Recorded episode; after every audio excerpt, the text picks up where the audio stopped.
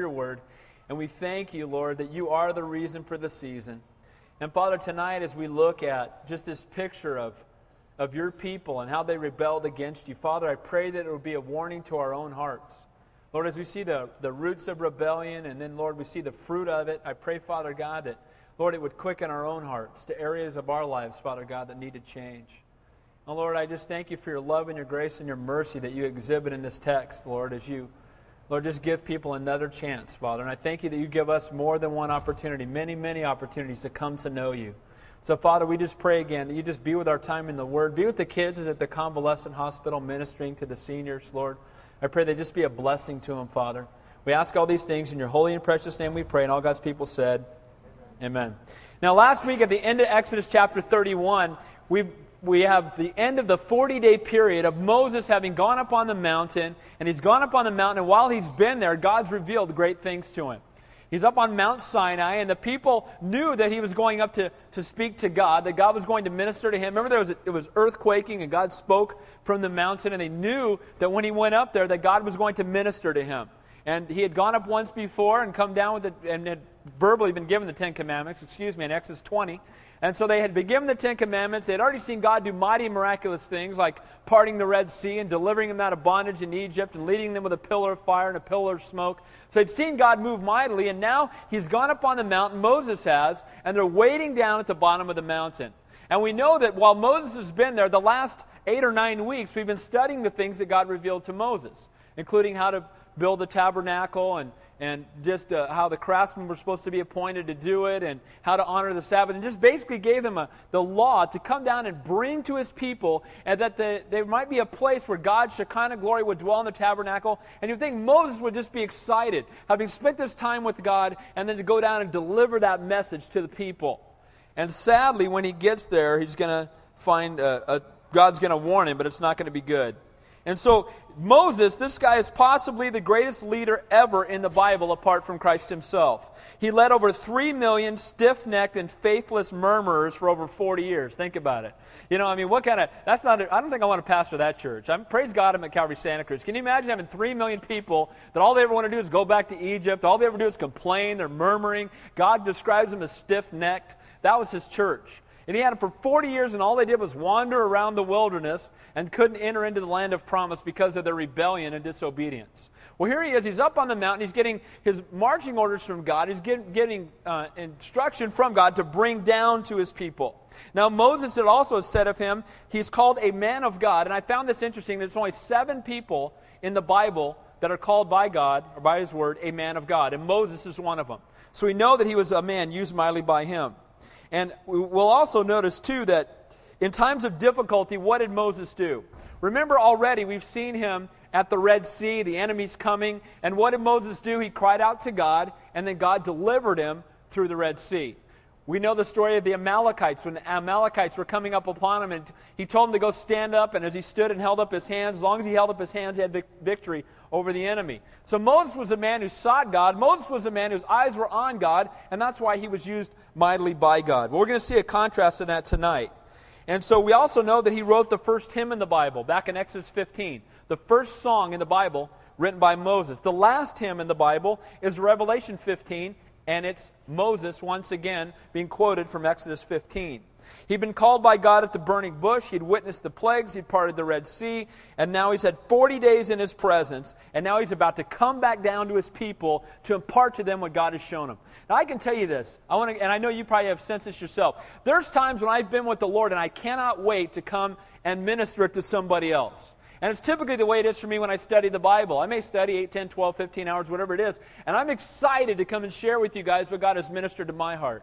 And I'm sure there's times maybe you've gone away on a women's retreat or a men's retreat, if you've gone somewhere, and you're excited just to come back and minister to others. Well, Moses had the ultimate retreat, 40 days hanging out with God, and now he's going to come back and minister to the people. But we're going to see a clear contrast between the, what happens here uh, when he comes back down. Well, here's what we're going to see tonight we're going to see the fruit of rebellion. We're going to then see godly intercession and then finally righteous judgment. Now, the, the roots of rebellion, the things that bring forth rebellion, are three things. I want us to pay clear attention to this tonight. If, eh, these are things that will lead you to, in, to rebellion in your walk with God. Number one, impatience. Too often we tell God, Lord, I want it, but I want it right now, right? I mean, Lord, give me patience right now. I mean, we tell God what we want and we instruct Him in His timing. Like, and, but God knows His timing is perfect. And impatience will lead to rebellion. Faithlessness. Faith is a substance of things hoped for, the evidence of things not seen. It really ties in with impatience. We get faithless when we don't see things happening the way we want them to, and that can lead to rebellion. And then, lastly, the thing that can lead to rebellion that we'll see tonight is the fear of man. We start worrying about what people think and what people say, and we get our eyes off of God and we get our eyes on the world. It can very easily lead to rebellion. Then, sadly, not only will we see the roots of rebellion, we'll see the fruits of rebellion. And the two things we'll see tonight is blasphemy and then immorality. Then, secondly, after that, we'll see godly intercession as Moses will intercede on behalf of the people. And then, lastly, we will see righteous judgment and that sin has consequences. When we sin, there are consequences to our sin, and we'll see that tonight. So let's pick up in verse 1 of Exodus chapter 32 as we look at the story of the golden calf. And we'll begin by looking at the roots and the fruits of rebellion. Verse 1. Now, when the people saw that Moses delayed coming down from the mountain, the people gathered together to Aaron and said to him, Come make us gods that, we sh- that they shall go before us. For as for this Moses, the man who brought us up out of the land of Egypt, we do not know what has become of him. So, some time goes by and they get impatient. And they also become faithless. Again, evidence of things hoped for, substance things hoped for, evidence of things not seen. They haven't seen Moses. He's not right in front of them. They don't have something tangible to hold on to. They become faithless. And they start to become rebellious. Now, in this time, they have a couple of choices. They can either go to God or they can go to men. And so often in our own walk, when we're going through difficult times, it's real easy to run to our friends and start asking our friends what they think. Or start coming up with our own plan instead of coming before God and saying, Lord, crying out to Him, Lord, help me. Lord, give me wisdom. Give me direction. Help me to be patient as I wait upon you. Help me, Lord, to know and to see your perfect will. So here we see impatience and we see faithlessness. The people become also fearful because Moses is on the mountain. It's delayed in their mind. And they go to Aaron instead of seeking God. And, but when they went to Aaron, they had a, a, an order for him. And look what they said Come make us gods that shall go before us. You know what? Every man on this planet, every woman, every child is following somebody or something. You're chasing somebody or something, you're following somebody or something. And these people, they, they were used to following after the Egyptians and being led by the Egyptians. And now they've been following Moses, and now they say, Bring us a God that we might have something to follow. And so we're either following the Lord or we're following our career or we're following the desire for money, or we're following a relationship, or we're following a false God of some kind. And they said, Bring us a God that he might go before us. We want something tangible that we can touch and see, and that we will follow. Instead of having faith to just follow God. And so they cried out and said, Make us a God. Now, even though they'd seen, again, clear demonstrations of God's power in his plagues, in the parting of the Red Sea, manna from the sky, and again, they, they attribute it, sadly, to Moses, not to God. They said it's Moses that led us, and we don't know where he is. But the reality is, men don't lead, God does. Amen? And any man that does lead is simply a conduit of God. It's God who's leading through them. Moses is no good without the Holy Spirit. And without him, we can do nothing, the Bible says. So we must be led by, directed by, filled with the Holy Spirit if we're going to be any use to the kingdom of God. So they sought a visible and tangible object to follow. That reminds me of another Old Testament story. Most of you know it King Saul. Do you remember when Israel had no king? And they cried out for a king. And why did they want a king? Because everybody else had a king. And the, and the Bible says that God was their king. But they said, and they said, if you, if you raise up a king, he is going to betray you. He's going to take your children from you. He's going to put you into a yoke of bondage. And before it's over, you're going to be crying out to remove him. And you know what the Israelites said? Give us a king anyway. We don't care what the consequences are going to be. We want something tangible to follow. Very much the same as what's happening here. Nothing new under the sun. And so he goes up on the mountain for 40 days. And again, I find it interesting in the Bible the 40 is the number of what? Testing. You know, David and Goliath, 40 days and 40 nights, Goliath came down and challenged them. The flood, it was 40 days and 40 nights of rain. When Jesus was tempted in the wilderness, it was 40 days that he was tempted. And so 40 is the number of testing. And so while God was ministering to Moses, he was testing Israel. They had 40 days that they just needed to wait. Not a great amount of time, but again, when you got 3 million murmuring, backbiting whiners, guess what? They're, they're, I don't think it, may have been four days and they were already whinging, right? These guys, because why? They were looking at their circumstances instead of looking to God. And we can fall into the same trap as they do. It's often in times of trial and patience and fear that our true colors come out. We seek to solve it ourselves, we, go, we try to make it happen through worldly means, or we can cry out to God. Verse 2, look what it says. And Aaron said to them, Break off the golden earrings which in the ears of your wives, your sons, and your daughters, and bring them to me. So all the people broke off the golden earrings which were in their ears and brought them to Aaron. Aaron, this is the great high priest. This, his rod is going to be in the Ark of the Covenant. Aaron. Moses' big brother. He was there when all the plagues happened. He was holding the rod, and Moses took it from his hand. He was standing right there when, when the water was turned into blood. He was there at Passover. He was there when the Red Sea parted. And now they're saying, Bring us a God. Now, I would hope that if you showed up and asked me to build you a God, that I'd have a different answer than, hey, ladies, go home and get all your gold. Go home and get all your earrings. Bring your gold stuff in. Bring it in. We'll melt it all, and I'll, I'll build you a God. That's what Aaron's going to do. It just blows my mind. Again, picture of God's grace. But here's Aaron, the great high priest, the big brother of Moses. And what does he do? Yeah, well, uh, go get your earrings and stuff and bring it here. Now, Aaron was, again, a man used mightily by God, but Aaron had a major flaw, and his flaw was fear of man. He was afraid. He was afraid of what the people would think. And instead of crying out to God, or instead of directing them to God, he seeks to please men. And that's a mistake. You know, we're not to be men pleasers, but God pleaser. Amen? Now, we're to love people, we're to serve people, we're to lay down our lives for people, but we're to never to go contrary to God's will to try to make people happy. You know what? In every given moment, I believe this is true, and it even says it in the Bible that the fear of man is a snare. And at every given moment, you're either walking in the fear of God or the fear of men. You're either focused on the Lord, saying, Lord, I want to walk in the center of your will. Lord, you show me what to do, and I'll do it. You know, when you have that intimate relationship with Him, He could say, Jump high, high. Lord, what do you want? Then there's other times you're consumed with what people think. And your eyes are not on the Lord at all. And you miss out on His calling and you miss out on His plan for your life. Aaron doesn't seek the Lord, but instead succumbs to the desires of men. And so let's take a look at what it says in verse 4. And he received the gold from their hand and fastened it with an engraving tool and made a molded calf. Then they said, This is your God, O Israel, that brought you out of the land of Egypt. I mean, this is baffling. But you know what? We can make that mistake. You see God do something mighty in your life, and then we get amnesia spiritually. You know, he, the Lord comes and delivers us. The Lord comes and does a great thing, and then some time goes by and things get difficult, and we, we attribute what happened in the past to something else. And now we're going from the roots of rebellion to the fruits of rebellion, and the fruit of rebellion here is blasphemy. They're attributing to a golden calf what God had done. They're saying this calf did it. You know, this prayer cloth that you send in for and I sweat it on, it's the prayer cloth. It's, a, you know, it's some method, it's some program, it's some church, it's some, you know, apparition of Mary, it's something else. We, we, we go and bow to something other than trusting God.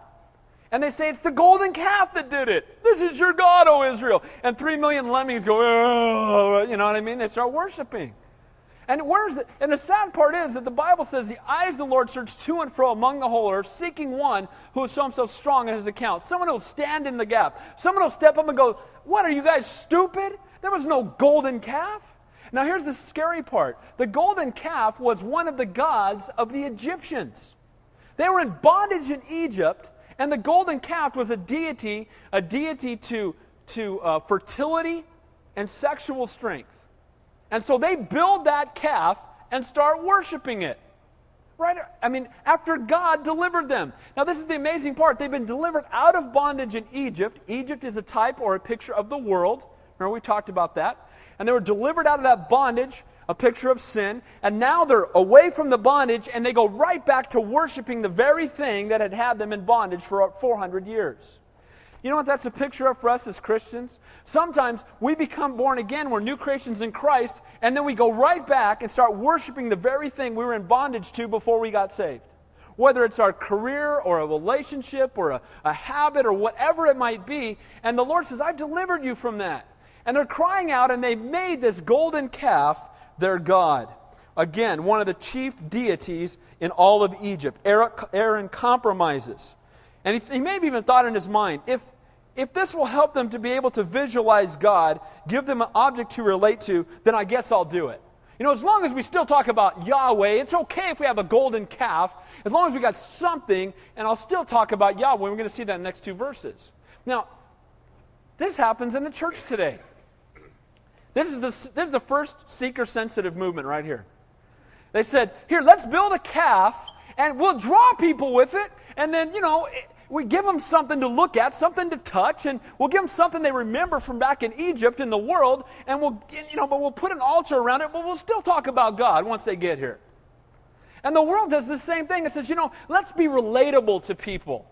Let's be sensitive to the seeker. Let's make them feel comfortable. Now, let me tell you this I want you to feel loved, and I want you to know that we're so blessed that you're here, and it's an answer to prayer that you're here. But you know what? The reality is, when the Word of God is taught, you're not always going to be comfortable. Amen? Sometimes it's going to be convicting. Sometimes it will encourage us, and sometimes it will convict us. But what happens is that they take the, instead of a, a, model of being surrendered to God, placing Him on the throne of your life, dying to self, they make it easy for people, culturally relevant, politically correct, watering down spiritual truth to gain worldly acceptance.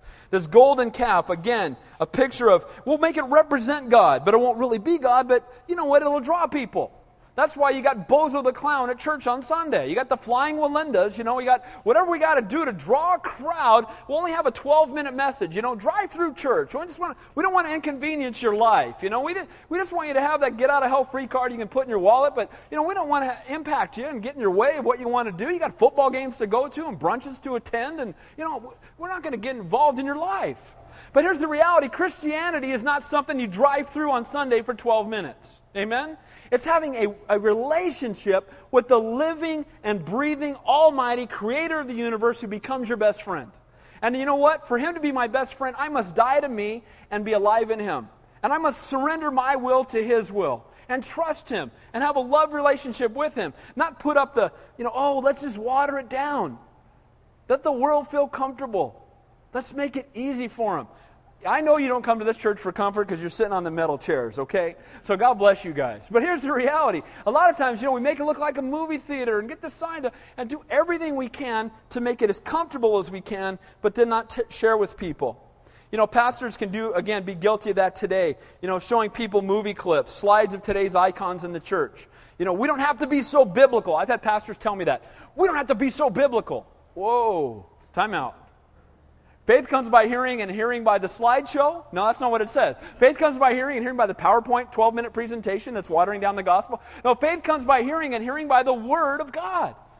And too often, what we do is we want to get away from the Word. And the Bible says in the end times that men will raise up for themselves ear ticklers. People that will tell you what you want to hear and make it convenient for you, and so you can just keep living your life and not be impacted by God's Word and have no impact for the kingdom of God or the lost world around you.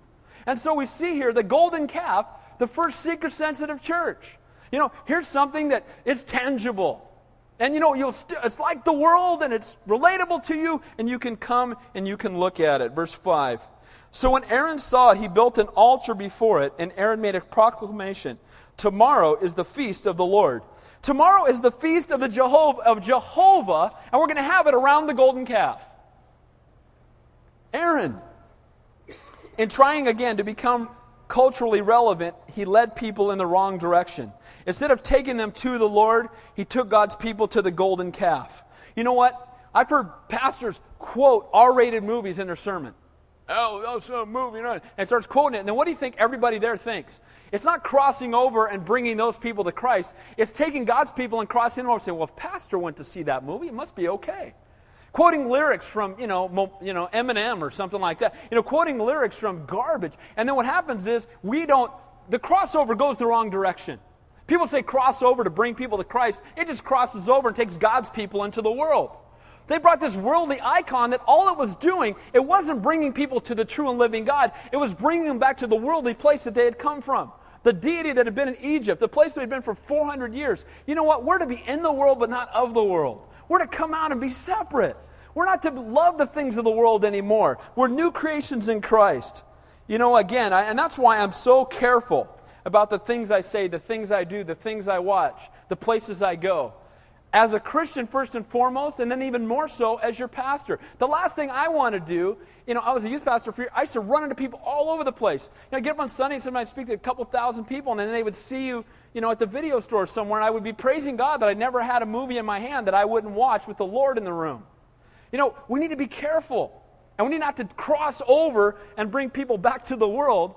We need to be set apart and sold out to Him. Remember that what you win them with is what you'll win them to. If you win them with a golden calf, you've won them to the golden calf. If you win them with Bozo the Clown and the petting zoo and free hamburgers on Sunday, then you've won them to the petting zoo and free hamburgers and Bozo the Clown. But if you win them with the Word, you will win them to the Word. And what I love about you guys is you guys have fallen in love with the Bible. And that's what changes your life. And when you fall in love with God's Word, you become contagious to the world around you.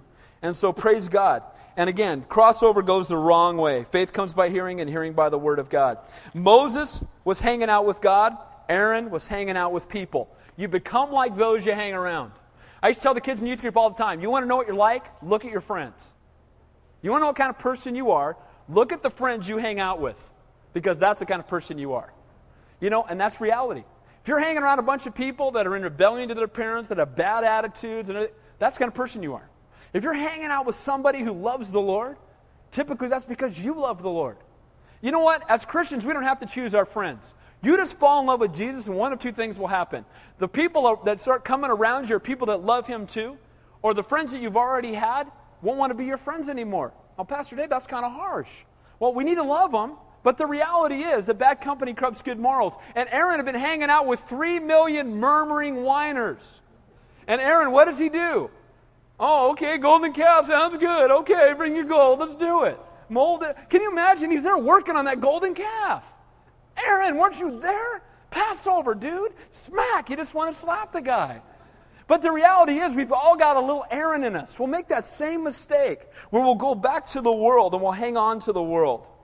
You know what? If you're in the Word every day, you're spending time in His presence, you will seek to please and obey Him, and you will become more like Him. But if you're hanging out with the world, entertained by the world, seeking after the things of the world, you're going to become very worldly. You're going to become a carnal Christian. Verse 6 Then they rose early on the next day, offered burnt offerings, and brought peace offerings, and the people sat down to eat and drink, and rose up to play. Now, we saw that the first thing that happened was blasphemy. The first fruit of rebellion. The second fruit of rebellion is immorality rose up to play. I don't want to get real graphic, but basically they had a drunken orgy with three million people. Aaron, the great high priest, did crossing over help? Did that work? Hey guys, we'll make a golden calf, it'll be tangible, then you guys will all come, and I can tell you the truth about Jehovah. No, it didn't happen. And what happened was they went right back into Egypt. They went right back into the world. They went right back and lived like the devil. They went right away from God. Crossover didn't work. Building the golden calf, oh, didn't work out, did it? And you know what? Again, what were they won to? They were won to a golden calf. If there's a golden calf, there's no reason to seek after God. They rose to play, drunken, out of control, immoral. Now, we leave them there, but look what happens. I love this part because now we see Moses' heart. Moses is going to intercede on their behalf. You know, Moses is the ultimate senior pastor. A lot we can learn a lot that we can all learn as Christians from Moses, but especially as a pastor because he's going to love his people in spite of all their shortcomings. I'm glad that my wife loves me in spite of my shortcomings, and I'm really glad that God loves me in spite of my shortcomings. Amen? He that knows me best loves me most. God knows everything about me. He knows every wicked, vile thing I've ever done. He knows every bad thought I've ever had, and He loves me more than anybody else. That's an awesome God that we serve. Amen? He's a forgiving and a gracious God. But Moses, we're going to see his heart, where Aaron is blowing it, making the golden calf, seeker sensitive church, trying to draw people with something else. And Moses instead is going to intercede on their behalf. Look at verse 7. And the Lord said to Moses, Go, get down. This is, they're up on the mountain. For your people, and I love this, God calls them what? Your people. Hey, Moses, see those people down there drunken and immoral? Those are your people. Not mine. Those are yours, right? It's like when my kids blow it. That's your son, right? To my wife, right? That's your son. D, my, that's your son. That ain't my son, right? I mean, we blame it on each other. Well, God's doing the same thing. He says, Your people, whom you brought out of the land of Egypt. Who brought them out of the land of Egypt? God did. He used Moses, but God brought them out. Have corrupted themselves. They have turned aside quickly out of the way which I commanded them. They have made themselves a molded calf and worshipped it and sacrificed to it and said, This is your God, O Israel, that brought you out of the land of Egypt. Now, we see so many things here. First of all, God knows everything. Amen? He's up on the mountain having a conversation with Moses. They're down at the bottom of the mountain doing this, and God knows. You cannot hide your sin from God. Amen? We can't be in rebellion and think that somehow God doesn't see this. Shh, God won't know if I just real quiet about it. No, God knows. God sees the secret part of your heart. And God sees their rebellion, and He's sending Moses back down to deal with them. Verse 9. And the Lord said to Moses, I have seen this people, and indeed it is a stiff necked people. See, that's not Pastor Dave's opinion. That's God. God said they're stiff necked, they're stubborn, they're rebellious, they're murmurers. How many times have they already whined about going back to Egypt? I want to go back to Egypt.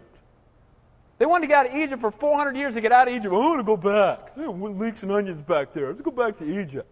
You're in bondage there, man. They were whipping you. You were making bricks without straw. What are you talking about? Oh, yeah. Selective memory, right? You ever notice how the world's like that? You always have fond memories of worldly stuff. You ever notice that? You, you tell your friend, yeah, man, that party was great. It was wonderful. Yeah, you mean that? Wasn't that the day when you were like throwing up all night? You had a headache the next day, and I found you like laying in your own vomit in the middle of the. Oh yeah, that's right. We have the selective memory. We remember the good stuff, and we forget the consequences of sin. Oh yeah, let's go back to Egypt. What? You guys were getting whipped there.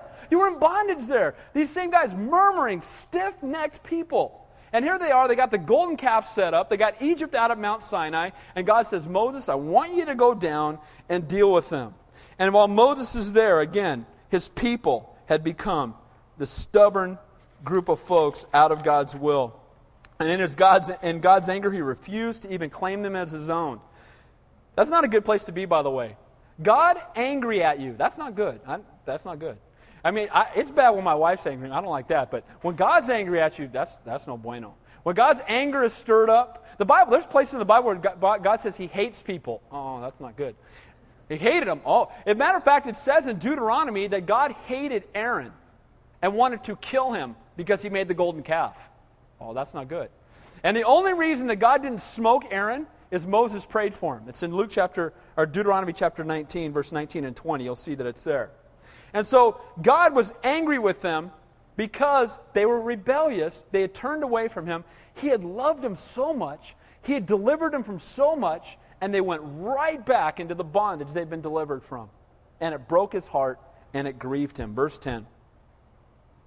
Now, therefore, let me alone, that my wrath may burn against them, and I may consume them, and I will make you a great nation. You know what he says here? Moses, leave me alone. I'm smoking them all.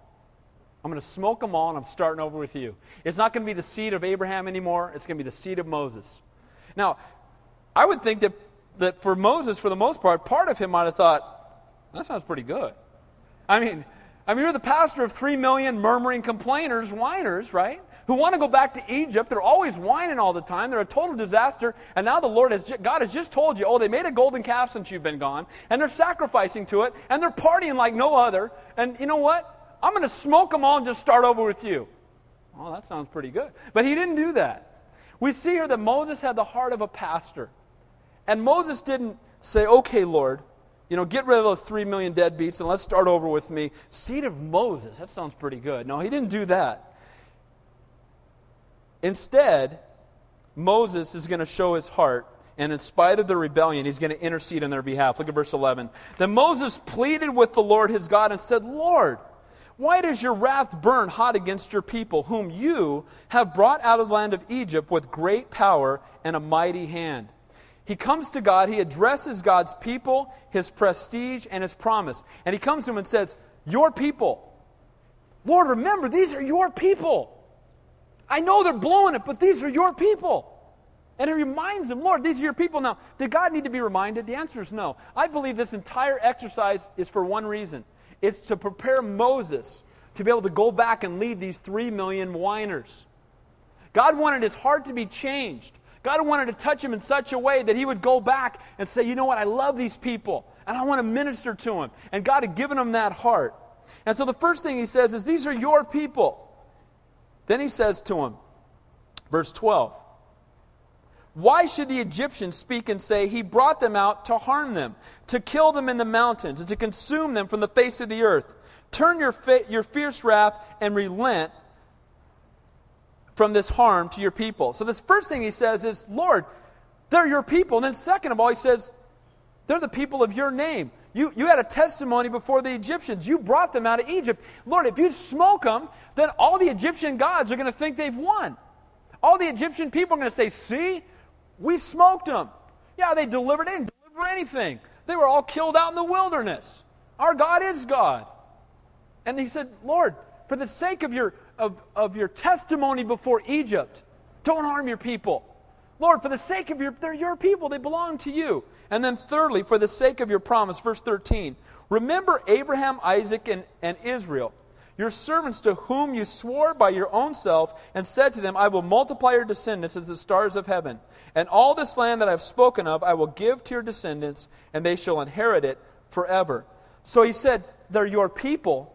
Remember that they're a testimony to your name. And then, thirdly, Lord, remember your promise. You know, if God had done it, he'd be breaking his promise. So God couldn't have done it. Amen? You know, God cannot change. Why? Because if he were to change, then it would mean that he would have to that he would need to change. God doesn't need to change, he's perfect. Amen? He's the same yesterday, today, and forever. He knows everything. He's omnipresent. He's omniscient. He knows all He's God. He didn't have to change. He didn't have to do anything different.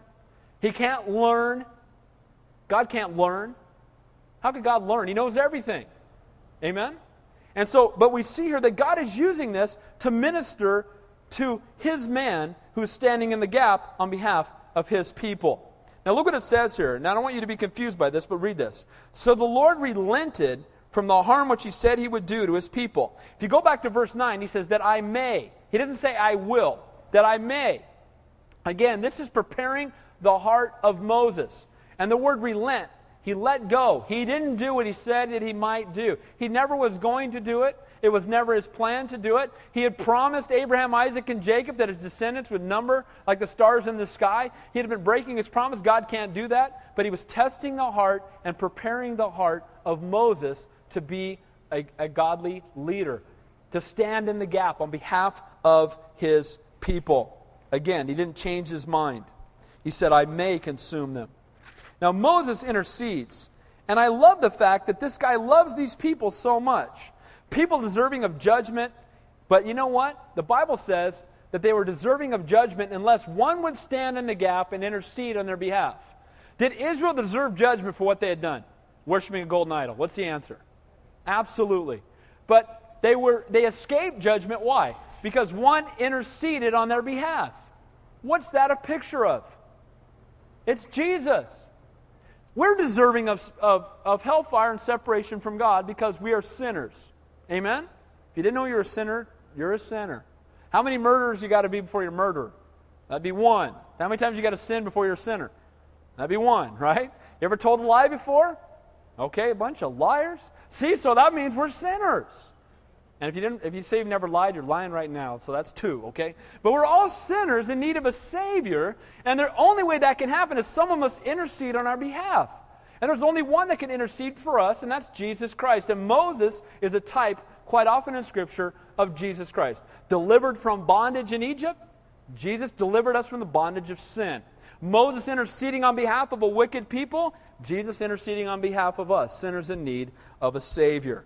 So people deserving of judgment, and he interceded. The Bible says in Ezekiel, I looked for a man to intercede on behalf of the people and found none. You know what? Every time God does something awesome, awesome, people are interceding on behalf of others. We want to see revival in Santa Cruz County. Let's start praying for it and watch God work. Amen? Now, we're not going to change God's mind. It's going to change our hearts. And God will know before the foundation of the world that we're going to pray. And He's already planned to bring revival, but our hearts need to be knit to His. Amen? We want to know what God's doing? Pray. We want to be in the center of His will? Pray. Seek after Him and watch God do great and mighty things. So we move on from rebellion, the roots of it and the fruits of it, to intercession, and now we're going to see righteous judgment. Let's finish off the chapter with that righteous judgment, rest of the way. It says, And Moses turned and went down from the mountain, and the two tablets of the testimony were in his hand. Now, what is that? Ten Commandments are in his hand, and he's walking down with the Ten Commandments. The tablets were written on both sides. On the one side and on the other side, they were written. Now, the tablets were the work of God, and writing was written, writing of God engraved on the tablets. So Moses is coming down with the law in his hands, written by the very hand of God. Verse 17. And when Joshua heard the noise of the people as they shouted, he said to Moses, There is noise of war in the camp. But Moses, but he said, and that's Moses, it is not the noise of the shout of a victory, nor the noise of the cry of defeat, but the sound of singing that I hear. How did Moses know it wasn't war? How did he know? God told him. God told them they're making sacrifice down there to, to calf, and now they're partying down there. And he knew when he was coming what he was going to see. And you know what? When we hang out with God, God gives us the gift of discernment. Amen?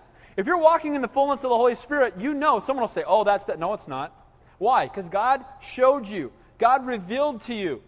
You hang out with the Lord, He gives you understanding. He's coming down the mountain. Joshua says, Oh, there, it's a war. We either lost a war, we won a battle. It's something incredible. Lord, Joshua's walking down with Moses. Moses says, No, it's not. What you hear is singing. They're partying down there. I'm going to go deal with them in just a minute. And he knew again from what God had told him what was going on. So it was, verse 19, as soon as he came near to the camp, that he saw the calf and the dancing. And Moses' anger became hot, and he cast the tablets of his hands and broke them at the feet of the mountain. I do not believe that, that Moses is sinning here. I believe this is righteous anger, much like what we saw on Sunday in John chapter 2. What happened in John chapter 2? Who remembers? The Lord made a whip out of cords, and he went in and he whipped the guys who had turned his father's house into a den of thieves. And here, Moses comes down, and even though he knew it was coming, can you imagine coming down and seeing the people that you've interceded on behalf of, and you see this mass of people as far as the eye can see, just totally out of control and worshiping a false God?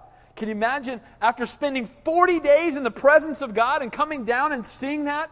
How anger, how there'd be righteous anger? And he takes the tablets and he throws them down and they break.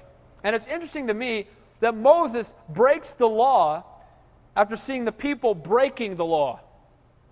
He sees them breaking the law and he takes the law and he throws it down. There's of no value to these people. Look at them, they're total rebellion. They're out of control. They've missed God completely. He's interceding on, on their behalf, but at the same time, it broke his heart. And when he saw it, he was angered over sin.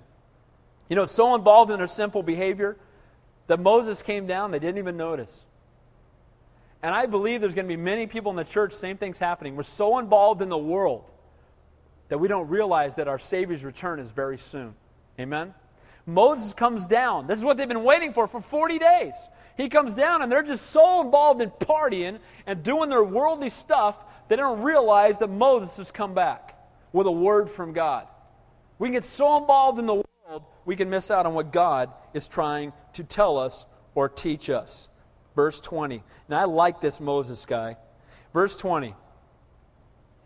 Then he took the calf which they made, and he burned it in the fire, and he ground it to powder, and he scattered it on the water, and made the children of Israel drink it. Now, is this guy struggling with the fear of man? Is he worried at all what people think? Aaron's like, oh yeah, okay, make a golden calf, whatever you want. Yeah, okay, okay. Bring the bring the stuff. Okay, yeah, okay, oh yeah, okay, whatever you. And Moses comes down and says, "What are you guys doing?" Takes the calf and throws it in the fire, then smashes it in small pieces, grinds it up into powder, and says, Yeah, your God's pretty tough. right? Grinding it all. Out. Here's your God. grinding it up. And then he puts it in the water and he makes them drink it. And to me, you know what this is a picture of? That sin has consequences. You're going to deal with your sin sooner or later. And he had to drink, they had to drink this idol that they were once worshiping, now they're drinking it. It's been ground into powder.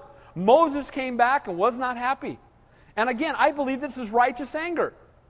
I promise you, if I go away on a trip and I come back and you guys are worshiping an idol in here, I'm, I'm probably going to have I'm going to have a Moses flashback, man. I'm going to go nuts, right?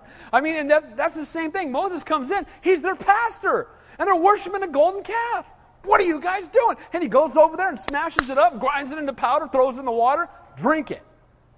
You guys, consequences. You're dealing with it. He intercedes on their behalf, but it doesn't mean that he kowtows to their wants or their wills or their wishes or their desire. And it reveals both the wrath of God and the powerlessness of the golden calf that they were serving. Again, as the heart of a pastor, he loves his people enough to destroy that very thing that would harm them. It's like a, this is a golden calf. It's like wolf in sheep's clothing. It's something that would bring harm to his people. And again, they had to drink it, the consequences of sin. Now look at, look at Aaron.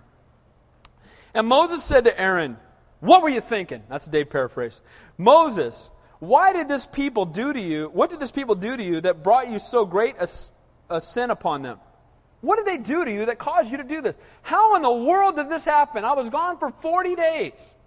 I went on a short trip with my assistant pastor. I come home and they're worshiping golden calves. What in the world happened when I was gone? I'm on a retreat. I'm hanging out with God. I come back. God wants to do mighty things, and they're worshiping a golden calf. What happened? He questions Aaron. It's his big brother. What in the world are you doing? Now look at Aaron does. So Aaron said, Do not let the anger of my Lord become hot. I think it's a little late for that. You know the people that they are set on evil. So who does he blame it on? It's the people.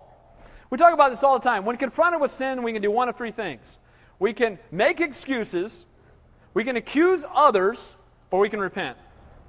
The woman thou gavest me. That's what Adam said, right? It's that woman. She's the one who did it, right? Mean, we're always pointing at somebody else instead of repenting. We can make excuses. Well, everybody else is doing it. That's my kid's favorite one. Well, yeah, well, they, he hit me first, you know. And there's always a reason for our sin instead of, oh, you're right. So Aaron points at other people, says they're evil. Well, dude, you're their pastor and they're worshiping a golden calf. Where in the world were you? Well, they're evil. Those people are bad. Well, that might be true, but where were you at, bro? What were you doing? Moses is interceding for them, and Aaron is blaming them for his own actions. Aaron's Moses is praying for him, interceding on behalf of God, saying, Lord, don't smoke him. Lord, save him for the sake of your name. And Aaron's over there molding a golden calf. Look at the next verse. This is even worse. For they said to me, Make us gods that shall go before us.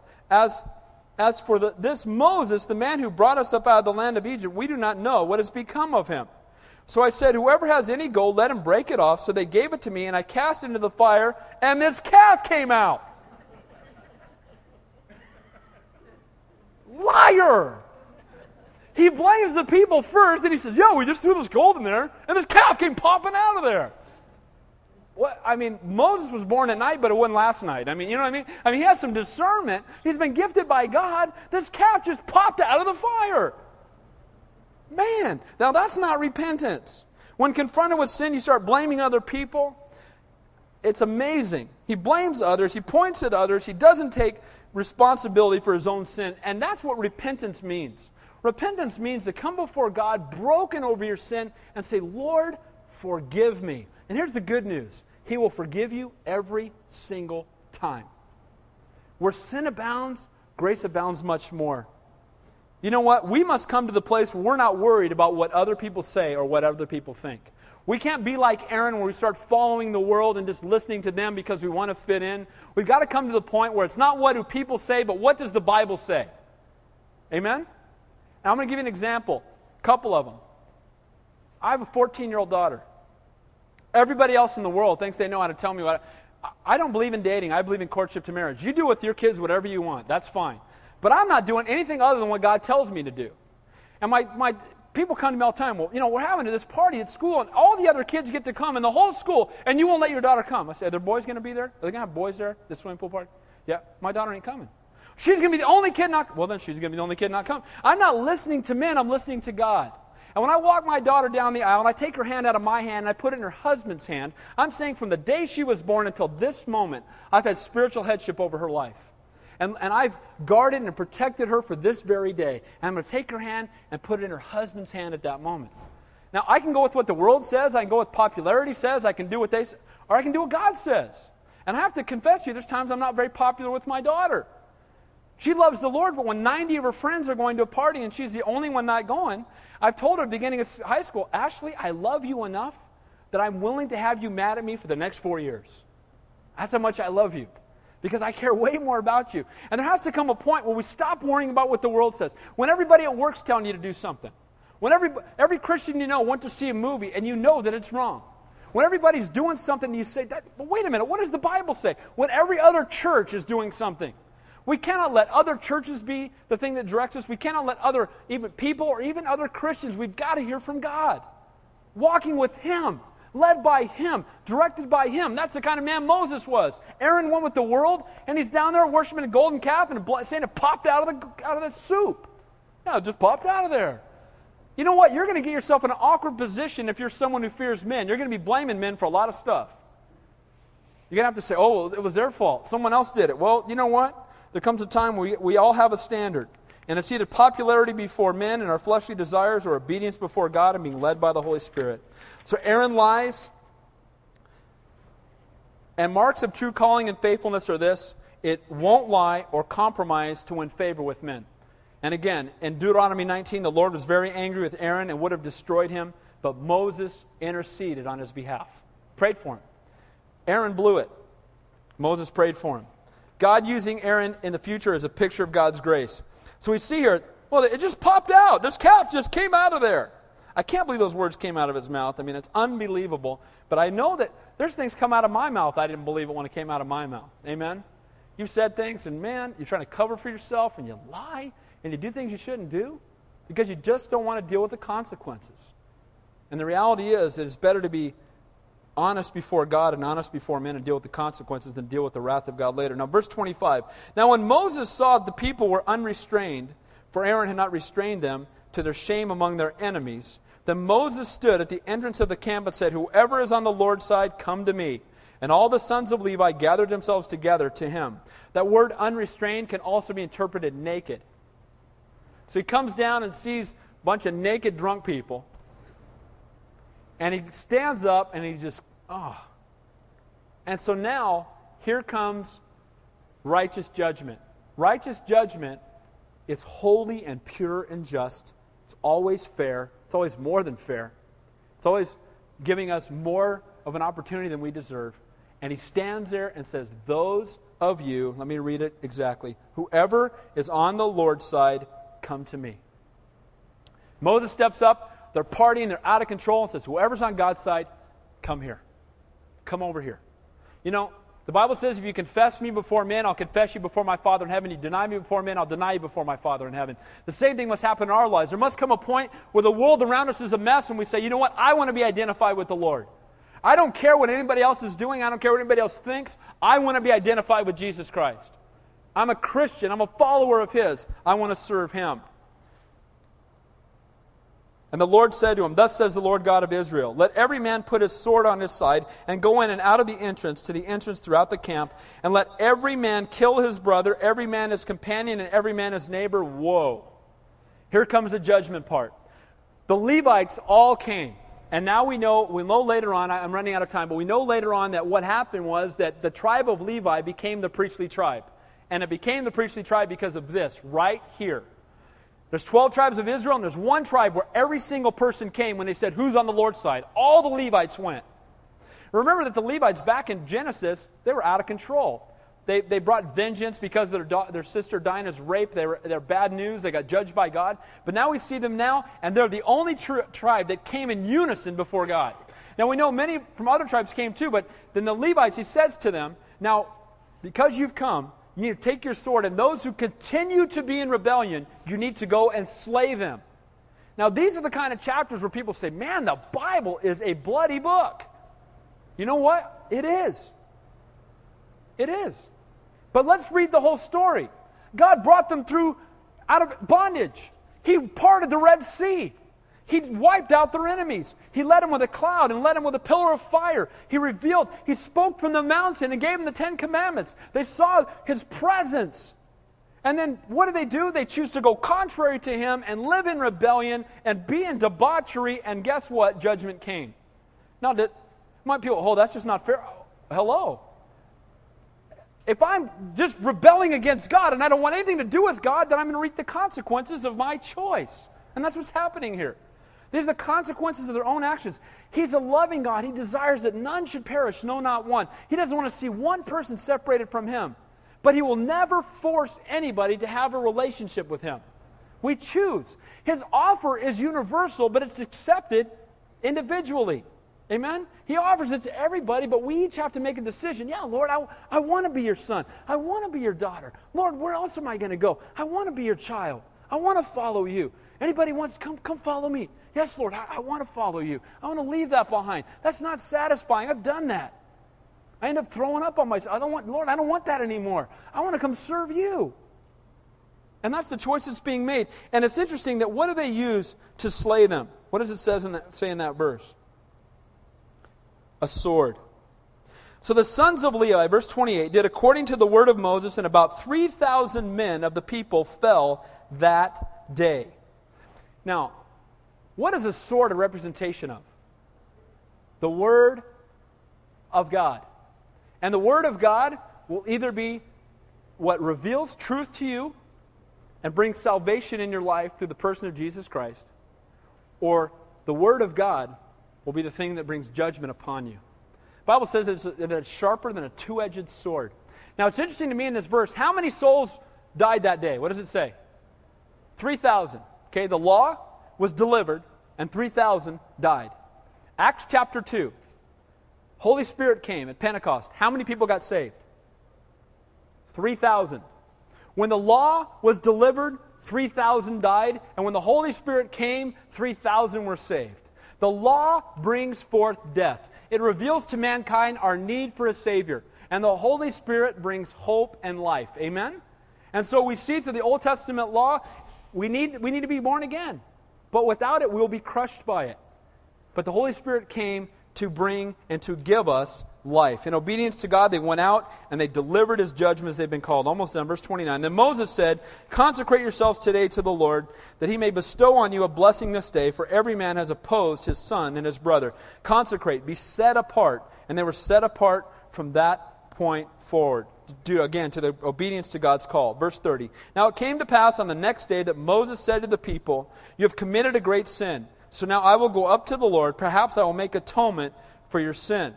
While the major, many of the major instigators were slain, the only one that survived of the major instigators was Aaron because of Moses' intercession. Mo- Moses recognized the guilt of the entire nation and went before God to intercede on their behalf. Who's that a picture of? It's Jesus Christ.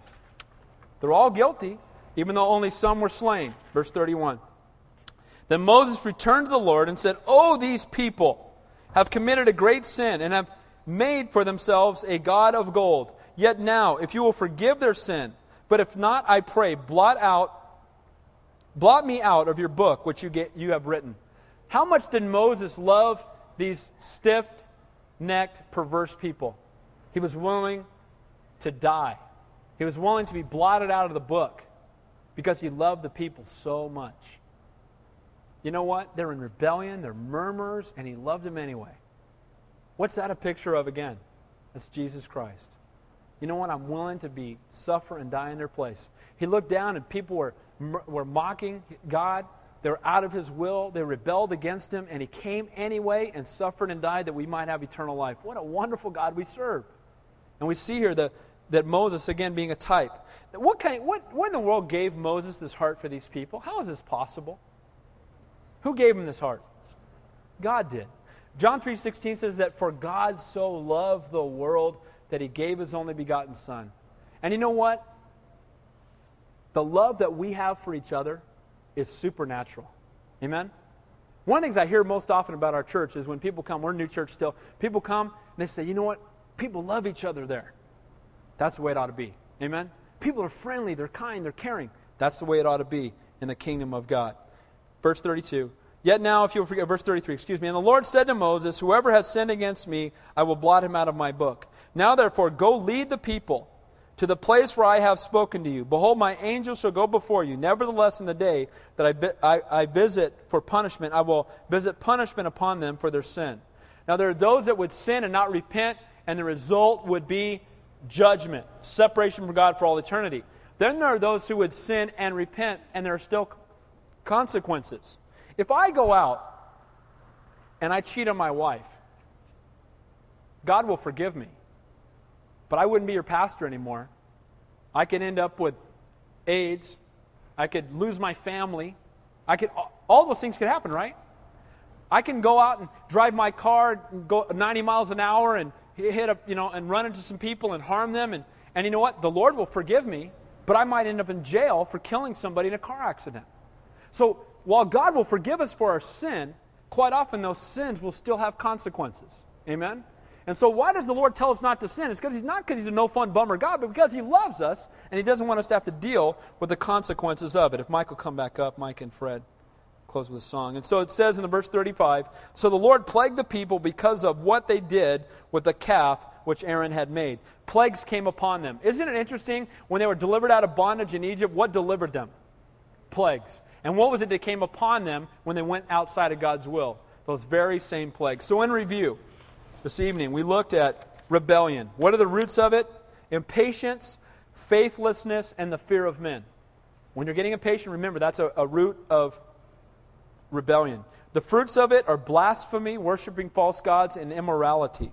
We see there also tonight, we saw godly intercession, Moses interceding on behalf of people. Let me encourage some, you with something. If you have people in your family and they don't know God, keep praying for them. Amen? If you have friends that don't know the Lord, Keep praying for them. God, God loves when we intercede. And then righteous judgment, that sin has consequences. And that the Word of God is either the source, source uh, it, that, uh, that is the source of truth, either leads to salvation or is the source of judgment. Let's pray. Heavenly Father, we thank you for your Word, and we thank you for your love and your grace. And we thank you that though we are all a stiff necked and perverse people, that, Lord, that we seek after our own way.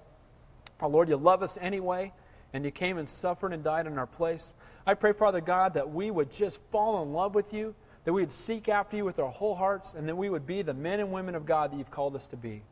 And Lord, I pray, Father, that you'd help us to have a heart to intercede on behalf of those who don't know you. Pray for our coworkers and pray for, for the, our family members that don't know you, Lord. And for this Christmas season, just give us opportunities to share our faith with a world that's so desperate for you. We ask all these things in Jesus' name. All God's people said, let's stand up and worship.